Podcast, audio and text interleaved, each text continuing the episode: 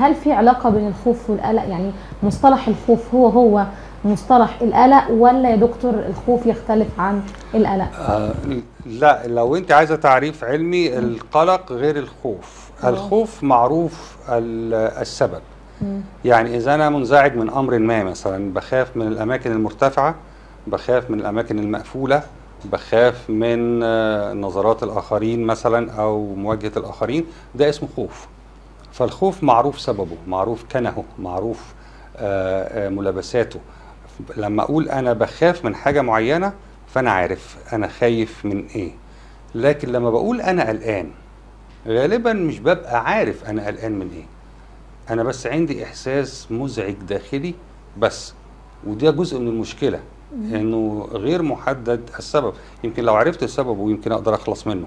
لكن لأنه غير معروف السبب. هو مجرد إحساس بالإنزعاج وإحساس بعدم الراحة وإحساس بإن أنا مش على بعضي وإحساس بإن أنا مش قادر أركز في مكاني أو أستقر أو أنام أو آكل أو أعيش حياة هادية. هو ده بيبقى فيه مشكلة. فيعني إن شئت الدقة يعني التعريف مختلف. الخوف معروف السبب. القلق غير معروف السبب. فلو جه حد يقول لي أنا عندي شعور مزعج بس مش عارفه ده قلقان.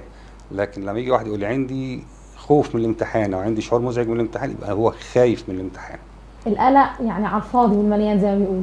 لا هو مش على الفاضي آه آه. هو على المليان. بس مم. هي الفكرة إن القلق أشبه بالحالة. آه غير محدد.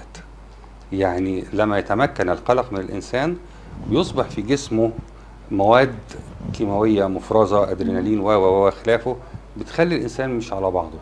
بدون دخول في تفاصيل الأسباب يعني ما تقدريش تقنعيه ساعتها إن لو حصل ده الدنيا تهدى.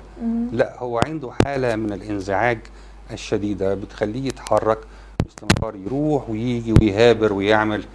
آه، إذا كان مثلا بيفكر في الأمراض فيعمل أشعاعات كتير. إذا كان بيفكر في في في خوفه على أولاده أو على أسرته تلاقيه آه، مش قادر يستقر في مكان. فهتلاقي دايما حالة من الإنزعاج الشديد. عشان كده إحنا دايما بنقول إن القلق بيخلي الإنسان في حالة حركة مستمرة لكن بدون بدون أي آه، فايدة أو أي إنجاز. يعني شبه الكرسي الهزاز. لو حضرتك شفت الكرسي الهزاز اللي الناس بتقعد تعمل عليه كده رايحة جاية تلاقي نفسك مثلا لمدة ساعتين أنت بتتحرك بس ما رحتش أي حتة. فالقلق بيعمل فينا كده. يعطينا حالة من الحركة الشديدة وعدم الاستقرار لكن ما بيوديناش في أي مكان. بالظبط أنا لما بيجي حد يحكي معايا مثلا آه، بقول له أنت أشبه بالعربية اللي بتلف في الميدان حوالين مركز الميدان يعني هي داير ماشية في دواير بدون ما بتدخل في أي شارع علشان توصل لأي هدف. هي بتتحرك بس بتحرق بنزين. بتسخن الموتور والسواق جوه عمال عرقان وتعبان وطلع عينه لكن ما بيروحش أي حتة.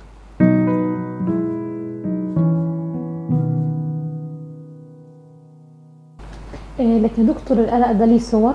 القلق زي زي ما قلت لحضرتك هو حالة والحالة دي بتبقى عاملة زي آه، كأنها مادة خام كده أو زي عارفة الولاد الصغيرين لما يدوهم صلصال كده ويعملوا بيه.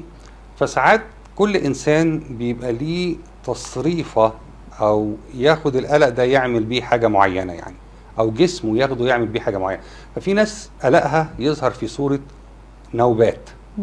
يعني يبقى كويس وفجأة تيجي له نوبة يحس إن ضربات قلبه سريعة ويحس إن هو مسخسخ ويحس إن هو يغمى عليه ويحس إن هو هيقع من طوله وركبه آه تروح خالص. القلق اتحول إلى نوبة هلع.